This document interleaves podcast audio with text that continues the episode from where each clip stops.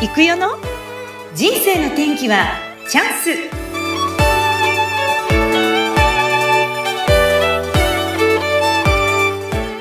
人生の天気はチャンス。この番組はゲストさんの人生を自らの口で語っていただきご自身の人生の振り返り人生観などを探っていく番組です。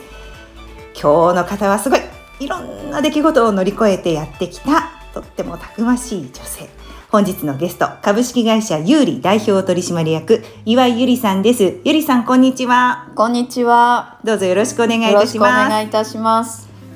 今日はねちょっといつもと違うスタイルで 音を取っています途中電車がもしかしたら聞こえるかもしれませんけどよろしくお願いしますはい。ではゆりさんから自己紹介を簡単にお願いしますはい。株式会社有利岩井ゆりと申します。仕事としてはホームページの制作、リニューアル、あとはウェブ活用のコンサル、広告全般ですね、やっております。はいよろしくお願いいたしますいろいろその何ですかホームページを作ったりあとはリニューアルをしたりウェブ系のお仕事が多いんでしょうか？はい。メインはウェブなんですが、まあウェブです例えばホームページができた時にそれをあのお伝えするためのツールとして SNS まあ、あのインスタグラムとかフェイスブックとかそういったものですね。SNS だったりあの紙名刺ショップカードチラシそういったところにねホームページの URL を入れて作りたいよとかいろんな要望がありますのでそういったことをワンストップで、はい、担当させていただいてますね。一人でいろいろこう PR 全部できちゃうような感じですよね。フルでね。はい、うん。まあ私はどちらかというとそうですね。形にする提案の側で、まあ、デザイナーはね一人専門でおりますので、うん。はいなるほど。こういろんな方を巻き込んで今お仕事されているわけですけどあの、はい。今このお仕事をされてどのぐらいでまたきっかけなどをちょっと聞いてみたいです。はい、このホームページ制作ウェブ関連の仕事について大体今13年ぐらいですね。13で個人で10年ちょっとやってましたが法人設立して、はい、今年の4月1日で3期目に入りましたね。すごい長いこと、うん、はい。どうしてこういうお仕事をされるようになったんですか？あのもともとちょっと外資系保険、まあ、自営の同居先ほどあのうなみさんの方からいろんな経験をっていうことで、仕事としてはいろいろやらせていただいた中で、まあ、ご縁がありこのウェブのお仕事を知ったんですがこのウェブのお仕事ホームページを作ることによってあの全世界に情報が発信できますよね。すごく可能性を感じたんですねこれからの時代にやっぱり自分とかお店会社さんの良さを発信するツールを作るお手伝いができるっていうことにすごく魅力を感じました。うん、はい、それでいえっ、とその前は10ごめんなさいね。14年前でしたっけ？10そうですね。14年ぐらいまあ自動車整備工場の嫁自営の嫁だったんですが、うん。そんな中であの損害保険ですね。自動車保険をメインで扱ってましてその流れで損害保険会社に入って、うん。さらにまあ外資系の生命保険会社でもちょっと営業のお仕事をやったりしてましたね。うん。はい。あの実はゆりさんと私は同郷というかね出身が、はい。ちょっと地区は違うんですけど富山県ということで同はい。じところ出身で今静岡に住んでいるんですが、はい。どうしてあれなんですか？ここにいらしたんですか？そうですね。静岡県にはお嫁に来ましたね。短大が岐阜県だったのでそこで、まあ、バイト先で知り合いましてご主人と。はい、うん。あのーまあお付き合いしてる中で静岡と富山県と行き来してましてあの当時はすごく立派なお家で立派な事務所でうんうん。大きい工場だったんですね、まあ次期社長夫人なんて 甘い期待を抱きながら喜んでお嫁に来たんですが「てんてんてん」そんなうまくいくことばかりじゃないっていうことが分かった。そうですね、うんうんもう実体験ですねそこはね。どういう具体的に、今多分聞いてる方もどんなことがあったんだろうと思って気になってると思います。はい、やっぱり見た目の華やかさと内情っていうのは違いますよね。その私たち世代のためにやっぱり大金はたいて資金を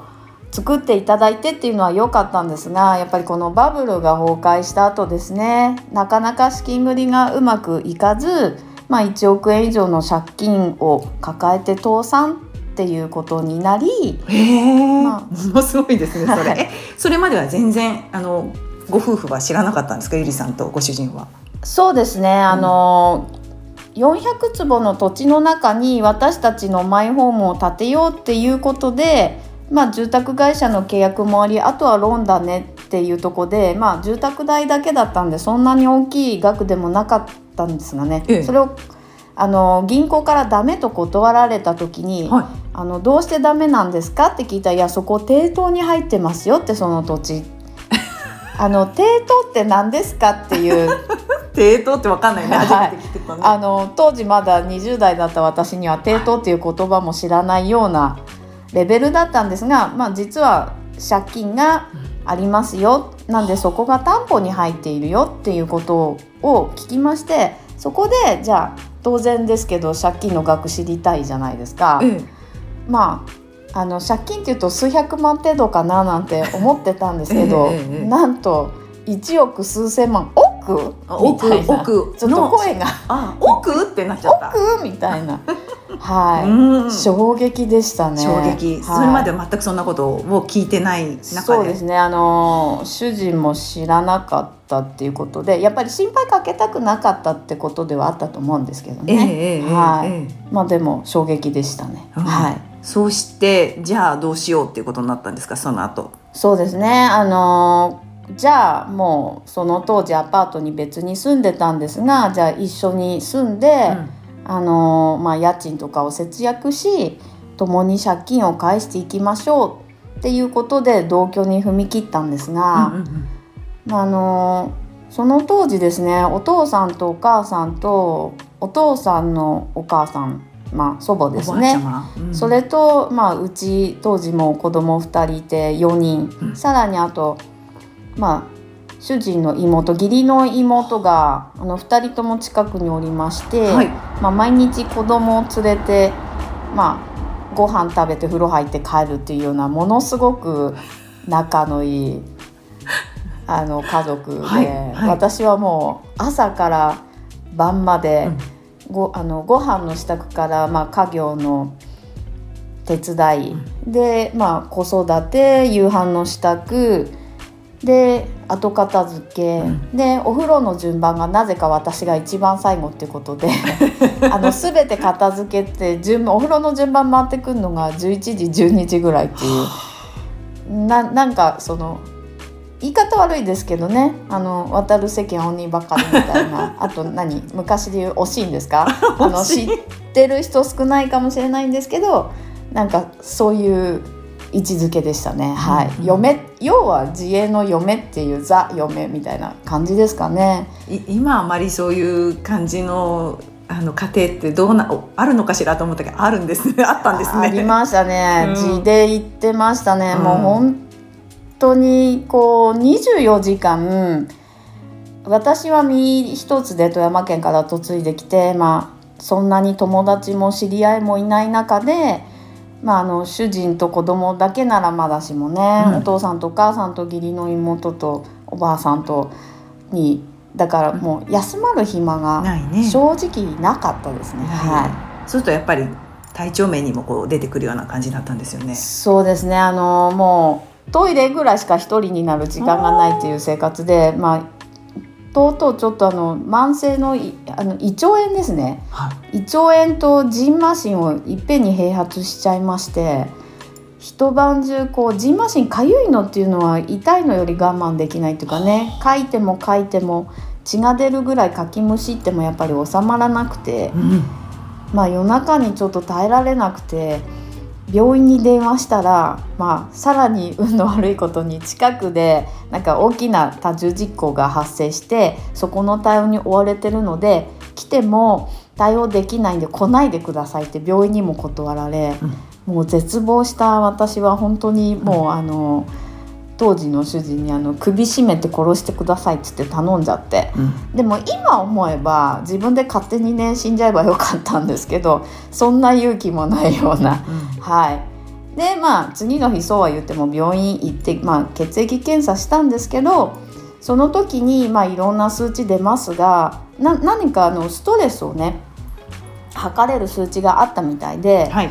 その数値があのもう2倍3倍とかじゃなくなんか6,000倍って出ちゃいまして。6000倍。はい、病院の先生がすごく驚かれまして「まあ、あなたはどんな生活してるんですか?」って「その生活続けると死にますよ」って、まあ、死亡宣告まで。うん。ストレスで死ぬっていうね。はい、まあそんなことがありながら、ええはい。いやでもそういう、うん、実体験をしてるからね。本当に苦しい生活を何年か過ごしてるわけですよね。そうですね。でうん。も私の場合は3年で病気になりましたね。やっぱりこう押さえつけてますもんね。我慢の我慢の限界で体にやっぱり出てきてそういう風になっちゃったと思うんですけどそ,、ね。の後どうなるんですか？そしたら。はい、あの本当にこうただただ真面目におお家が欲しくて2人で頑張って頭金を貯めて、まあそれでもね次期社長なんてことを夢見たら蓋開けてみたらただ多額の借金とマイホームは没になりまあ挙句の果てにですねやっぱりどうしてもこう1億円以上の借金っていうのは利息だけで毎月100万以上。はい、払ってるっていう自転車操業ですねそんなに長く続くわけもなく、まあ、ある日突然呼ばれあの、まあ、手形が不当たりになるからもう夜逃げをすると、うんお父さんとお母さんは。うんでお前らも明日から仕事がないから自分たちで探してくれよって言い残され。はい。で当時そのマイホームの頭金用に貯めた、まあ、500万円も当然ながらその借金の返済に充てて何にもない状態でちゃった。うん。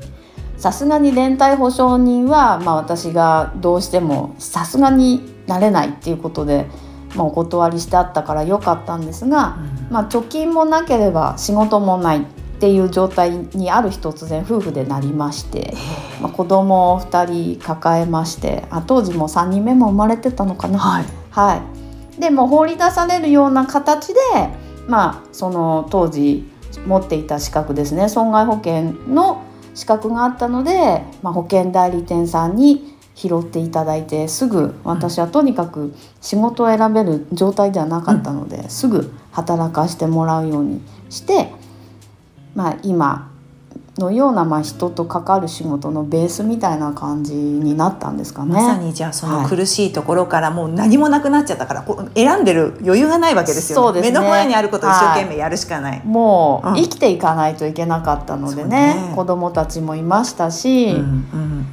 まあその時にね実家である富山県に帰るっていう選択もあったんですが、まあ、子供たちも難しい年頃に差し掛かってましてね、もうわ忘れもしないのその当時娘長女が小学校5年生だったんですけどあのあのキリンの田村さんが「ホームレス中学生」っていう本が大ヒットしてた時期で当時小学生だった娘が私はホームレス小学生になってでも静岡に残るって富山には行きたくないって言ったんですね。その言葉を聞いてよしもう一回だけこの静岡で踏みとどまって頑張ってやってみようって思って、はい。はい。必死で。がむしゃらに生きてきましたね。はい。その保険はどうだったんですか？一生懸命。資格は持ってたけど、やってみた。そうですね、うん。損害保険はやはり扱う額もでかいし、まあ、競合他社も多かったんでもう本当に今の営業のベースはそこで培われたと思ってまして生まれて初めてあの土下座。土下座？土下座っていうものを経験したりとか、まあ、私がいけないんですけどね。あとはやっぱりこう営業って今思えばこうちゃんとマニュアルだったり、まあ、ロープレって言ってねあの事前に練習したりって言ってお客さんに望むっていうことをできたと思うんですが当時の私はただがむしゃらに人と会って保険を進めるっていうことしかできなくて、まあ、当時あの損保の会社さんはあの保険の商品はあの研修してくれるんですけどそれの売り方っていうことについては、まあ、独学だったんですよね。で営業経験もない私がねそううまくいくはずもなく本当に辛いことも多かったんですがいろいろ学ぶことも多く、まあ、そんな経験を生かしてあの、まあ、それもご縁があって外資系の生命保険会社に、まあ、営業として採用していただいたんですがえで1ヶ月間ですねあの会社変わるたんびに募集人の試験を研修を受けます。その時に初めてあのさっき言ったロールプレイングですね。あ。のお客さんに対しどう接してどういうふうにやっていくと、まあ、保険っていう、まあ、商品の説明から、まあ、接客ですね。いろいろ学んで、まあ、その2ヶ月目からいよいよ社会に出るわけなんですがその新人として入社して初月の1ヶ月目で、うん。あの東海5県で1番の成績を収めることができましてすごいね。もううん。1メーターぐらいあるようなすごくでっかいトロフィーをもらったんですよ。もらったんだ。まあ持ち回りなんで次の月には他他回ってっちゃいましたそがでもこにあれですか？名前が入ってるんですか？あの甲子園の優勝期の歴代の高校の名前なんかリボンみたいに書いてあるの、うん多分書いてある。書いてあるんだ。そそのぐらいね。そうなんだ。そういうこともあって。はい。でそれも本当になんだろう。一番になろうと思ってやったとかではなくもうただひたすら地道に言われたことをコツコツコツコツ繰り返して、うん。まあ、平日の朝から夜うん。土曜日日曜日当然ですけど、まあ、平日の昼間しか会えない方夜しか会えない方土曜日しか会えない方日曜日しか会えない方っていうのがいらっしゃるのでそういう方の要望に応じてひたすらひたすら人と会うっていうことを朝から晩まで毎日。でその時にもうホームページの仕事にも実はもう出会ってましてあそうまなんですあはい、かほぼ同時スタートでもう昼も夜も人生の中でも一番働いてましたね何歳の時が。ですか？その時がなんで40歳ぐらい。40歳前後。はい。うん。まあそその経験があるからやっぱり多少こう大変だったとしてもなんだろう死ぬこと以外は本当にかすり傷だなってだんだんずぶとくなってきましたね。はい いやでもすごいと頑張ってひたすらやってもその頑張ってもできないと思うんですけどその時当時トップを取った時って何を、はいどんなふうに心がけてたんですか？やってたことは。もうもちろんそのアドバイスを素直に聞くやってみるっていうところがすごく大事だと思うんですが私の場合はもう自分が本当に平凡な主婦っていうところがスタートでその保険会社の同期入社毎月入社してくる社員さんがいらっしゃるんですけどあの私の時の同期は小学校の先生マクドナルドの店長自衛隊の鬼軍曹。あの保険あの他社の保険会社でバリバリやってた方。で何にも取り柄もない普通の主婦っていうのが私だけだったんで多分私が一番最初に淘汰されるだろうぐらいに思ってたんですけどだからこそ真面目に言われたことをやることしかできなかったので。でやっぱりこう人と会う要はアポイントメントを取る。でまあ生命保険のアポイントと書いて、なんかなんていうか知ってるって私聞かれたんですよ、せ生命保険のアポイントのキャンセルうん。をキャンセル？なんていうか知ってるって聞かれて、えなんだろう？うなみさんなんて言って。政府のアップをキャンセルされた時に何ていう言葉なのかってこと、そうえなんだろうよろしくお願いしますじゃないし何ですかね？見当もつかないですよね、うん。私もポカンとしててあの生命保保険のアポのキャンセルは「こんにちは」って言うんだよって言われて「は？あってなって、うんうん要は「おはよう」とか「こんにちは」っていうぐらい軽い気持ちで生命保険のアポイントとはキャンセルされるものだよって言われなのでキャンセルが入って当たり前だっていう前提で1日5件アポイントメント取ってくださいって言われたんですよ。あなるほど。はい。うんうんでこれあの営業の経験ある方は分かるかなと思うんですけど1日5件のアポってなかなかちょっと量的にはすごく5件い1日1件取っていくのもねずっとやっていくってすごい大変だと思うんですが、で私の場合はそれを真に受けて1日5件ですね。い入れてったらまあ幸いなことにですねあんまりキャンセルが来なかったんですね。そしたらもうひたすら毎日毎日人と会ってこう保険のお話をしていく中でもちろんですけど今の仕事にも通じてるんですけどじゃあ私のアポイントメントで時間を割いて聞いてくださるために自分ができる全力私が提案できる最善のものを毎回本当に真剣に考えてお話をさせていただいた中で、まあ、それが結果的に東海5県で一番だったっていうもうただ、本当それだけなんですよね。ものすごく口がうまいとか、あのものすごくこう虜にできる能力みたいのがあればいいんですけど最初思いましたよ。なかなかうまくできなかった時に、はい、いわゆるあの尊敬できる、まあ、カリスマ営業マンと呼ばれる先輩がいらっしゃってあのどうやったら先輩みたいにその保険の契約をたくさんいただけるようになるんですか？なんて言ったらみんな保険入ってくれるんですか？って聞いた時に、はい、そんなうまいねウルトラスーパーマジックミラクルトークみたいなのがあれば俺が聞きたいよ。って言われていやいやまたまた出し惜しみしちゃってって当時は思いましたが、はい、今になるとすっごくわかるんですよ。本当にお客様一人一人やっぱりね求めてるものとか価値観とかね全部違うんですよ。やっぱりじっくり話を聞いて、うん、私が提案できることって何だろうっていう、うんうん、まあ今までの自分の経験とかも踏まえた上でねお伝えできることを、まあ、ただもう愚直なまでにねやり続ける、まあ、不吉祥だからこそそれしかできなかったっていうのが大きかったかもしれない。逆にになってみれば。なるほど。分かんなかったけど、うん、器用だったらなんかチャッチャッチャってできることをいや私はそうじゃないからって一生懸命とにかく5人ずつ会い会い続ける約束取ってそうですね。求めるものは人によって違うから必ずなんかパターンはなくって話を聞くことですかやっぱり。そうですね。お客さんの未来ですね。例えば結婚されたばっかりのお客さんだったらねその先お子さんとかって考えてますか？ってじゃあお子さん大学まで行きたいって言ったらどうされます？とかもう先の先までですね。やっぱり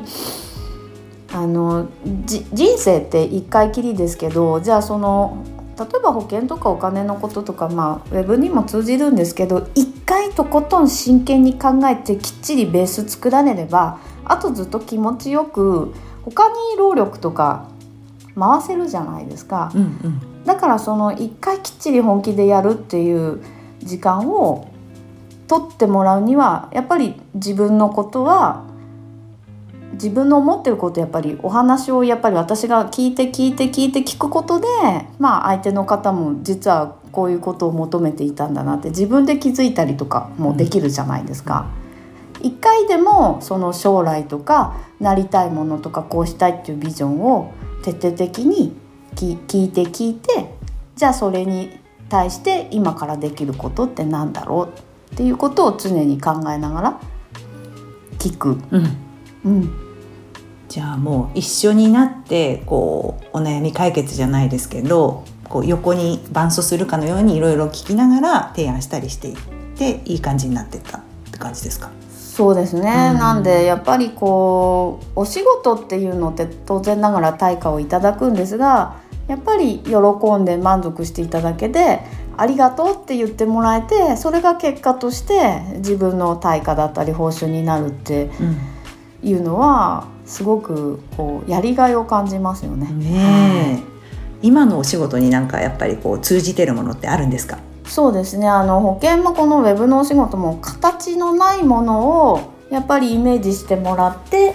まあ、ご購入していただくっていう意味ではやはりあのお客様ですねの求めてるものを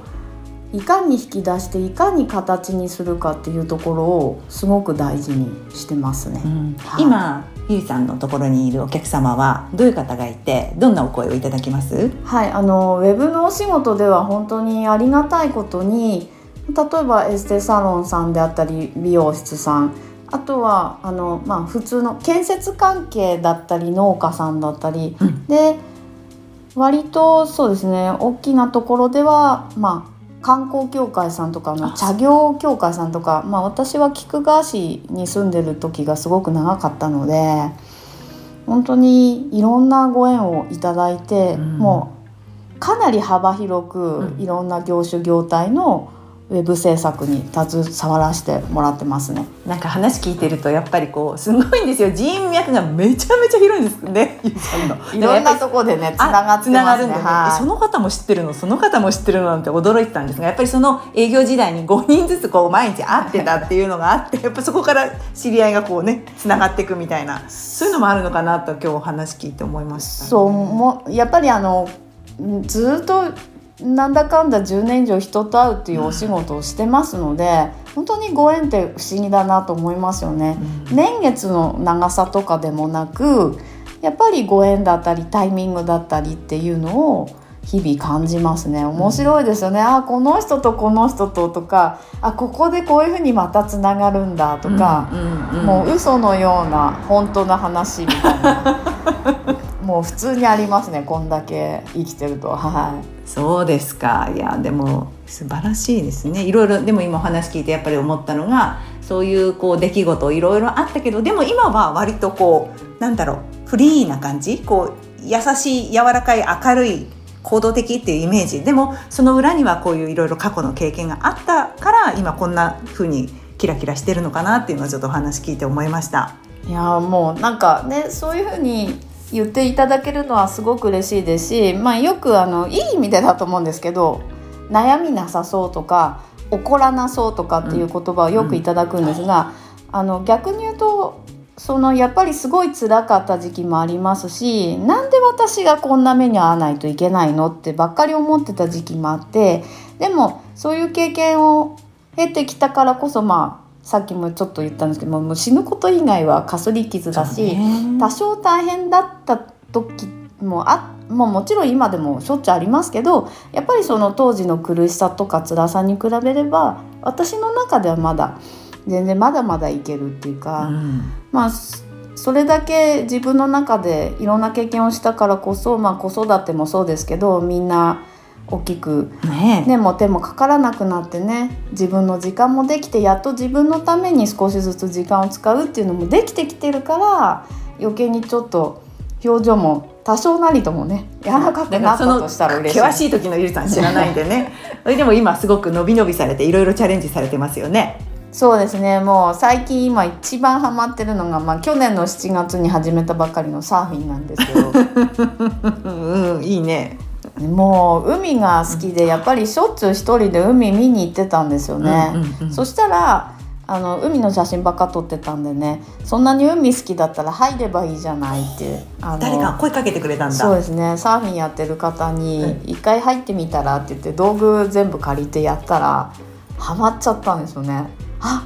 いけるかもって、うん、あの当然立てるとかじゃないんですけどその海の中に入入あのあんなに好きで毎日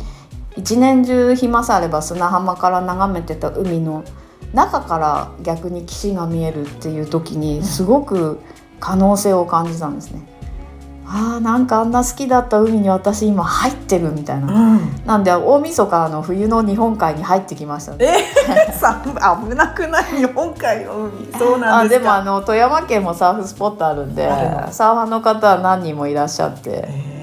邪魔にならない隅っちょにひっそり入ってきましたけど、ね、そうですか、はい、もうもう年齢的には私とそんな変わらないね、はい、ですけどますます元気に。その年でって、うん、今更っていう言葉も散々いただくんですけど、うん、今だからですよね。逆に言うとね。やっと時間を自分のために使える、まあ、今から常々やりたかったこととかはなるべく躊躇せずやっていきたいなと思ってます。はい。なんかね、そうだからついえとかね人の目を気にするもったいない。もったいないですね。うん、自分の人生は自分のものですからね。はい。ね。今後ゆりさんがこう目指しているビジョンとかやってみたいこと今もやってますけどさらにこういうことをやってみたいっていうのがあったら教えてください。はい、そうですねさっきも言ったんですけどもうちっちゃい時からもコンプレックスの塊で、うん、自分に自信って何にもなかったし誇れるものもないっていうましてやあの玉残し夢見て甘い考えで嫁に来たような自分でも まあ自分次第でねこう独立し法人を設立し、まあ、いろんな人に、まあ、いろんな提案ができるようになりそんな中でやっぱり何の取り柄もない主婦でも自分次第ではここまではなれるよっていう、まあ、自分自身の経験をねこれから先は私も子供さんにいてもう孫も2人いるんですけどやっぱり地域に育てていただいた、まあ、恩返しって言ったらねちょっとあれなんですけどやっぱりこれから同じようにこうように、まあ、独立してやっていきたいよっていう女性、まあ、男性でもいいんですけどあとはあの子どもたちですねやっぱり今子どもたちが将来なりたいものがないとか大人になりたくないって子どもたちすごく増えてるんだけどそれはなぜかなって思った時にやっぱり周りにいる大人が楽しそうじゃないからじゃないかな。であれば例えば、まあ、自分がやっているお仕事ってこういう仕事だよっていうものを、ボランティアで、まあ、社会人講師でお話しする機会であったりあとは女性創業支援セミナーで、まあ、自分の体験をお話ししたりあとはこのウェブの仕事にも通じるんですが例えばじゃあ独立しようじゃあ何かを販売したり伝えたり誰に何のために何をどうやってとかってそういったところもねうまく組み立てるためのお手伝い。じゃあそこができてきたらじゃあウェブ制作もサポートできますし、まあ、チラシであったり要はその人一人一人の今後のなりたいものをどれだけ私が引き出して形にできるお手伝いができるかなっていうところを、うん、まあ、よりもっと私自身もたくさんの人に提案していきたいですしなんでまあ女性と子供が元気になって社会も元気になっていけば、そんなに嬉しいことはないなね、はい、うん、もうどんどんこの仕事でたくさんの企業さん女性皆さんのお役に立ちたいなと思ってますね。ねはい、うん、あのすごくあの話聞いたアイデアマンですね。あのやっぱり傾聴がすごいんですよ。上手に話を聞いてくださりますんで、まあ、なんかちょっと悩んでるんだけどっていう方もぜひですね、あのこちらホームページの方も添付しておきますので、こちらの方からゆりさんにね問い合わせをいただいてお話聞いてもらうだけでもいいのかなまずは。そうですね。あの、うん、初回のご相談は基本的にはあのまあ紹介とか今回あのねうなみさんのこのお話